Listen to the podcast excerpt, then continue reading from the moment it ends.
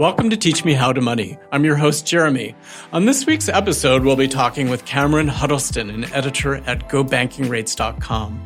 But before we get to the interview, our jargon hack this week is power of attorney. In simplest terms, power of attorney is a legal document that authorizes one person to take over for another person in case that person is unable to perform a lot of daily decision making functions due to old age or mental incapacity. Most often, power of attorney lets someone else legally handle matters related to money and property. While a power of attorney is often used for elderly people, it can also be for younger people, like members of the military who are out of the country a lot.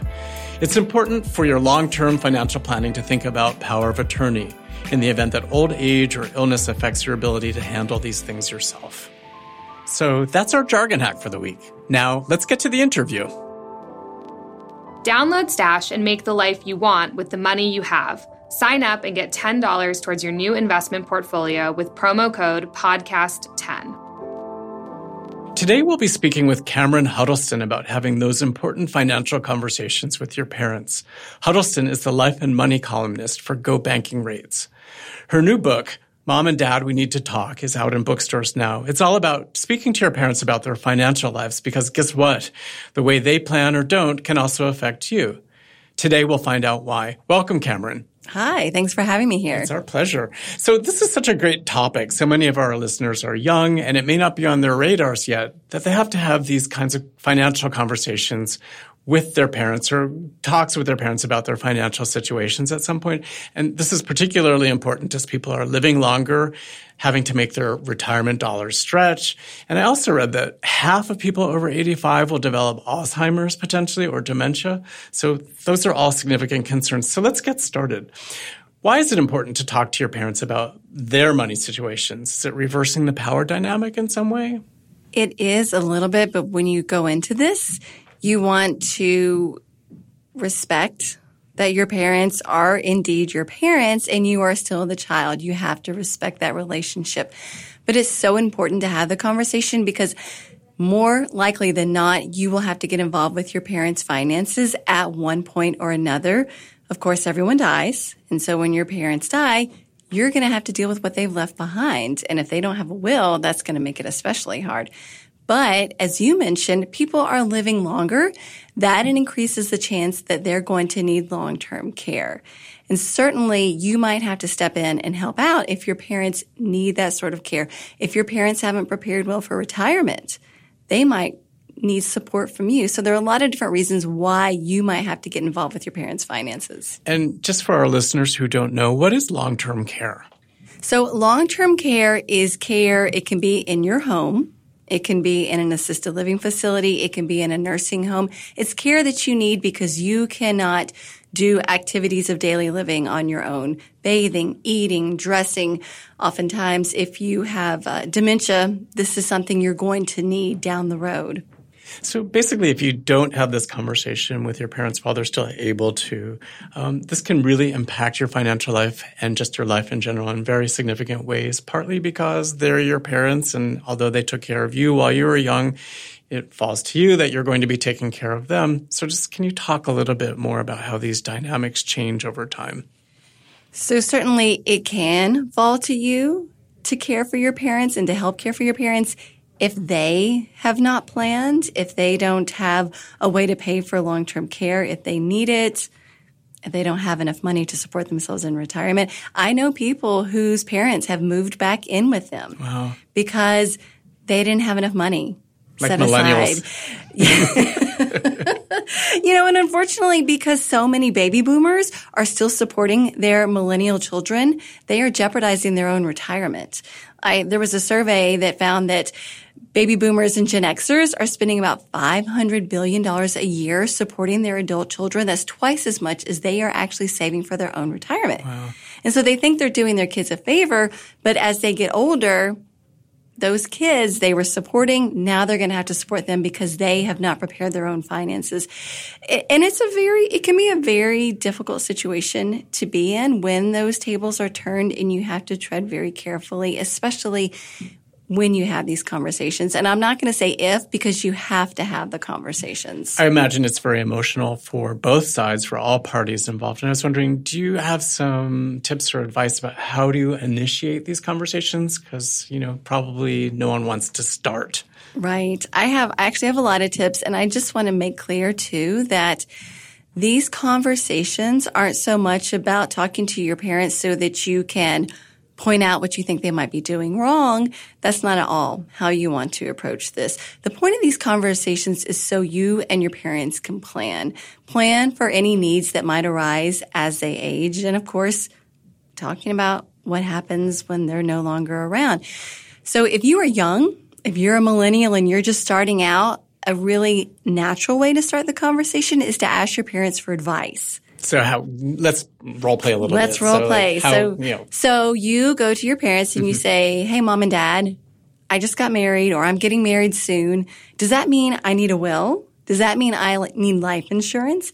And their response is going to cue in, cue you in to whether they've done that themselves. Oh yes, as soon as we got married, we got life insurance, we got a will, we did this, we did that, or they might say, what are you talking about? Exactly. What, wait, oh, well, you know, we, we've been meaning to do that for years and we've never gotten around to it. And then that opens the door to more conversations. Or, hey, I just started a new job.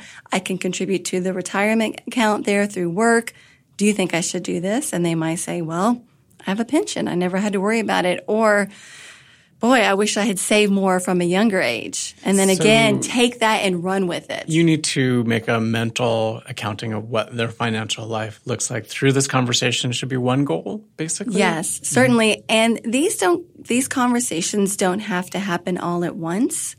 They can happen over time because you don't want to sit down and just grill your parents over all the details of their finances. They might not be willing to share that information or they might be uncomfortable, especially they might be uncomfortable telling you all at once because that's that's a lot to talk about. And so you can let them know you want to have these conversations, but you can do it over several meetings or several phone calls, whatever works best You for you make and dinner your for them family. and Make dinner for them. Get make them drunk it on wine or something. Yeah. make it comfortable for all of you. Right. So if there's a lot of resistance, if your parents are putting up resistance, um, what do you do? Are there ways to kind of cajole them into having the conversation with you? you certainly don't want to give up, at least on your first try. Like you don't want to nag them to the point where they're going to stop answering the phone whenever you call. But if you try asking for advice, if you use a story, for example, of maybe a friend whose parent died without a will and the difficulties that caused, if you try a variety of different approaches to start the conversation, what you can do is reach out to a third party. What, Perhaps what would a third party be? so maybe a family friend, an aunt or uncle your parents are close with, maybe someone who's already had this conversation with their kids and say, you know, hey, Aunt Sally, I know that you've talked to your kids about this. I would love it if you could tell mom how important it is to have these conversations. Or you can reach out to, if you know they have an attorney or a financial planner or an accountant and say, call them up and say, I know you can't reveal details about my parents' finances, but I would love it if you could try to talk them into sharing some information with me or perhaps even, you know, a, a clergy member, someone your parents trust and respect because they can be more receptive to that suggestion from their peers and friends than from their own kids. So, can you give us an example of what kind of a financial plan uh, or outline you should be setting up with your parents? What that would look like? What are some of the basics and fundamentals that everybody should you know have in place? So, if you can only find out one thing from your parents, if they're only willing to share one thing from you, you need to find out what estate planning documents they have. This would be a will or living trust. Is a will the same as a living They trust? They are different. They are different. Um, and, and here are a couple of the biggest differences. A living trust is going to cost more to set up. What it does is you're creating almost like this this this trust where you are transferring your assets into the trust while you are still alive so that when you die they can be transferred to your benefits directly without going through what is called the probate process. So, why would I do that as opposed to just set up a will? Doesn't that accomplish the same thing? No, because even if you have a will, you still have to go through the probate process, and that can take time. It does cost money. In some states, it's more expensive than others. Like in California, for example, if if you have um, you know a significant amount of assets, you might want to shelter them in that living trust because it's going to save your heirs a lot of money and time going through that probate process. Where I live in Kentucky, it doesn't make as much sense to well, do why it. not? So it, it's Because according our, to state law. Because because of the state laws, and it's it doesn't cost much to go through probate. It's a pretty easy process. If you want to keep um, probate process is also a public process, so basically all your dirty laundry is Oh, going to be aired. And So so, if if, you you a don't living want trust, you that, don't go through no, that process No, and so if you want to basically keep it secret and not let the world know what you had when you died, then a living trust is another way to do that. Right. Oh, that's really interesting. So mm. a will or a living, A living trust. trust. So what are some other things Power things? of attorney. What's that? Explain that so it's a document that lets you name someone to make financial decisions for you once you are no longer able to do so yourself. and why why would I want that? Because as a parent, if something were to happen to you, say you had a stroke, say you developed dementia, and you are in the hospital after your stroke, and then you have to go into a nursing home for rehabilitation, and there's not another spouse or partner at home, who's going to pay your bills for you? Right. You have to have someone who's already been named your power of attorney to have access to your financial accounts. Your child can't just go to the bank and say, Hey, mom's in the hospital and I need to pay her bills. Can I, you know, sign her checks? They're going to say no, not unless you are her power of attorney. I interviewed someone from my book and his father had developed Alzheimer's, had not named him power of attorney. And he ended up in the emergency room and then a nursing home for rehabilitation. The son could not access his accounts. Bank wouldn't talk to him because he was not power of attorney. So he spent nine months and ten thousand dollars Wow. going through the court process to become his oh, conservator. Oh my gosh. Wow. And he also had to pay his dad's bills out of pocket until he had access to his accounts to reimburse themselves. so the financial repercussions from not taking care of this can be really enormous and impact you specifically. Oh, yes, Yeah. because you're the one who's going to have to pay for this. And then the final document is called a living will or advanced healthcare directive. That lets you spell out what sort of end of life medical care you want. Like, do you want to be on life support? I'm sorry. So I'm confused. We talked about a living will as the thing There's a would will and then there's a living trust. Ah, okay, so it's a living Very trust. close. Okay. In this, yes. A living will is about A living will. In some states, it's called a living will. In some states, it's called an advanced healthcare directive. I see. Okay. Yes, gets a little confusing, but that lets you spell out your end of life medical care that you want. Do you want to, you know, do you want to be resuscitated? Do you want to be on life support? Do you want to have a feeding tube? If you don't make these decisions, your loved ones are going to have to make them for you. And you, some people might remember Terri Schiavo, who ended yeah, up, you know, on life support for years while her family was battling out whether to keep her on or take her off. So your healthcare directive lays out how you want to be treated medically. Yes, and you're- also lets you name someone to make healthcare decisions for you. Now, why would I want to do that? Why do I want to name someone to make healthcare decisions for me? Same reason. So if something were to happen to you, here's a good example. My mother, she has Alzheimer's disease. As does mine. I'm sorry to and, and. Mm-hmm. I have power of attorney. I'm her healthcare power of attorney. And so whenever I take her, like she's had some um, instances where she's had to have surgery, first question they ask me, are you your mother's power of attorney? Are you her healthcare power of attorney? If I were not, they wouldn't be talking to me. Right. Okay. So you really have to get all of these things mapped out ahead of time. Right. Otherwise, you're kind of inviting problems down the line. So um, you, you mentioned that your mother has Alzheimer's. I'm very sorry to hear that. Um, was that one of the reasons uh, you were inspired to write this book? Or Yes. you had just heard it so many different times from so many different people? Can you just talk a little bit about your own experiences, if you would? Sure. So I wrote this book because one of my biggest regrets is not talking to my mom sooner. I had moved back from Washington, D.C. to my home state of Kentucky. And when I moved home, I suggested that she look into long term care insurance. She and my father had been divorced. She was living on her own. And I knew that if she needed long term care down the road, that a long term care insurance policy would help cover it. But she didn't qualify because she had a pre-existing health condition. It was a benign tumor that was behind her left ear. It was not dementia at the time. And if I had been smart, I would have said to my mother then, okay, let's look at your finances and figure out how we would pay for long term care if you ever need it. Let's talk about the type of care you want, but I didn't. And I've been a financial journalist for a very long time. I was at the time, but it just wasn't something I saw as a necessary conversation. Sure, yeah. A few years later, I started noticing that she's having trouble with her memory. Right. And then I, you know, I knew I had to have the conversation then. And the first thing we did was go into the attorney to update those documents. Do you have an estimate of what costs are when someone develops dementia or Alzheimer's or some other cognitive disability and they need that long term care? If you don't have it, if you don't have long term care insurance, like what kinds of expenses are we looking at? So if you have care at home or assisted living, the average cost for that currently is about $4,500 a month. Wow. And if you end up needing nursing home care, a private room is about eighty to ninety thousand dollars a year. Wow. It's incredibly expensive.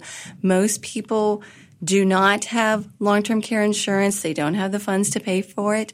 So their family members are their long-term care plan. I was wondering if you could help us with a listener question. This person writes in to say, what is long-term care insurance? I know we've been talking about that a little bit.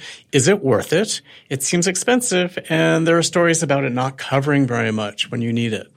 Do you have any answers about that? So long-term care insurance is the pretty much the only type of insurance that will pay for long-term care, which is the care at home by a caregiver, assisted So, living, to nursing be clear, home. Medicare won't cover this. Medicare does Medi- not cover it. Well. Medicaid? Medicaid does. Okay. All right. But that's a whole other topic Yes. then. Okay. Medicaid is a whole other topic, but Medicare and traditional health insurance do not cover long-term care. so they'll say they'll cover maybe some of this for like 30 days or something. If you, for example, have some sort of surgery or a stroke and you need to go into a nursing home for rehabilitation, Medicare will cover that. That, that short term, like up to 90 days or something. that short term care Mm-hmm. in a nursing home facility, a skilled nursing facility, but it's not going to cover the type of care that my mother needs with her Alzheimer's.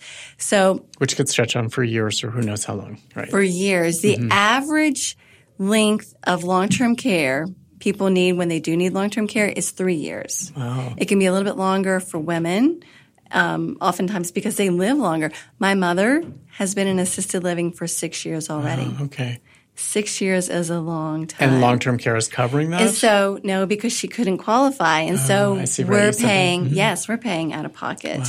Um, but it, it can be expensive.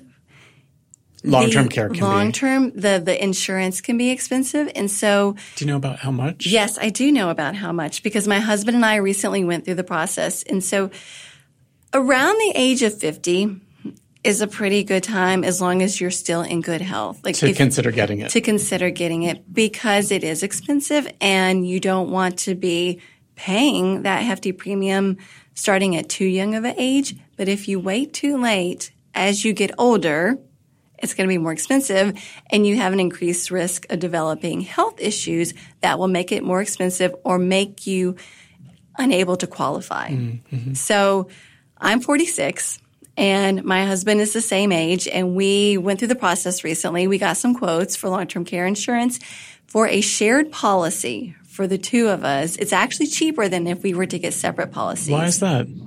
Who knows? To be honest, I'm not even sure why One it of the works mysteries that of way. insurance. But you can get an actual shared policy where you get a certain number of years worth of coverage. And if I needed, say, six years and we had an eight year shared term, then he would be left with two years. oh, I see. if I didn't need any, then he could have the full eight years if he needed it. Well, we've been speaking with Cameron Huddleston about the important financial conversations you should have with your parents. Cameron, thanks so much for coming on Teach Me How to Money. Thank you for having me on. Thanks for listening to Teach Me How to Money. Send us your questions at teachmehowtomoney at stashinvest.com and we'll try to answer them in a future episode. If you like what you're hearing, leave us your review in the Apple Podcast app, on Stitcher, Spotify, or wherever else you like to listen to your favorite podcasts. This podcast should not be copied, distributed, published, or reproduced in whole or in part. The information contained in this podcast does not constitute a recommendation from Stash to the listener. Neither Stash nor any of its officers, directors, or employees makes any representation or warranty as to the accuracy or completeness of the statements or any information contained in this podcast, and any liability, therefore, including in respect of direct, indirect, or consequential loss or damage, is expressly disclaimed. The views expressed in this podcast are not necessarily those of Stash, and Stash is not providing any financial, economic, legal, accounting, or tax advice or recommendations in this podcast. In addition, the receipt of this podcast by any listener is not to be taken as constituting the giving of investment advice by Stash to that listener, nor to constitute such person a client of Stash.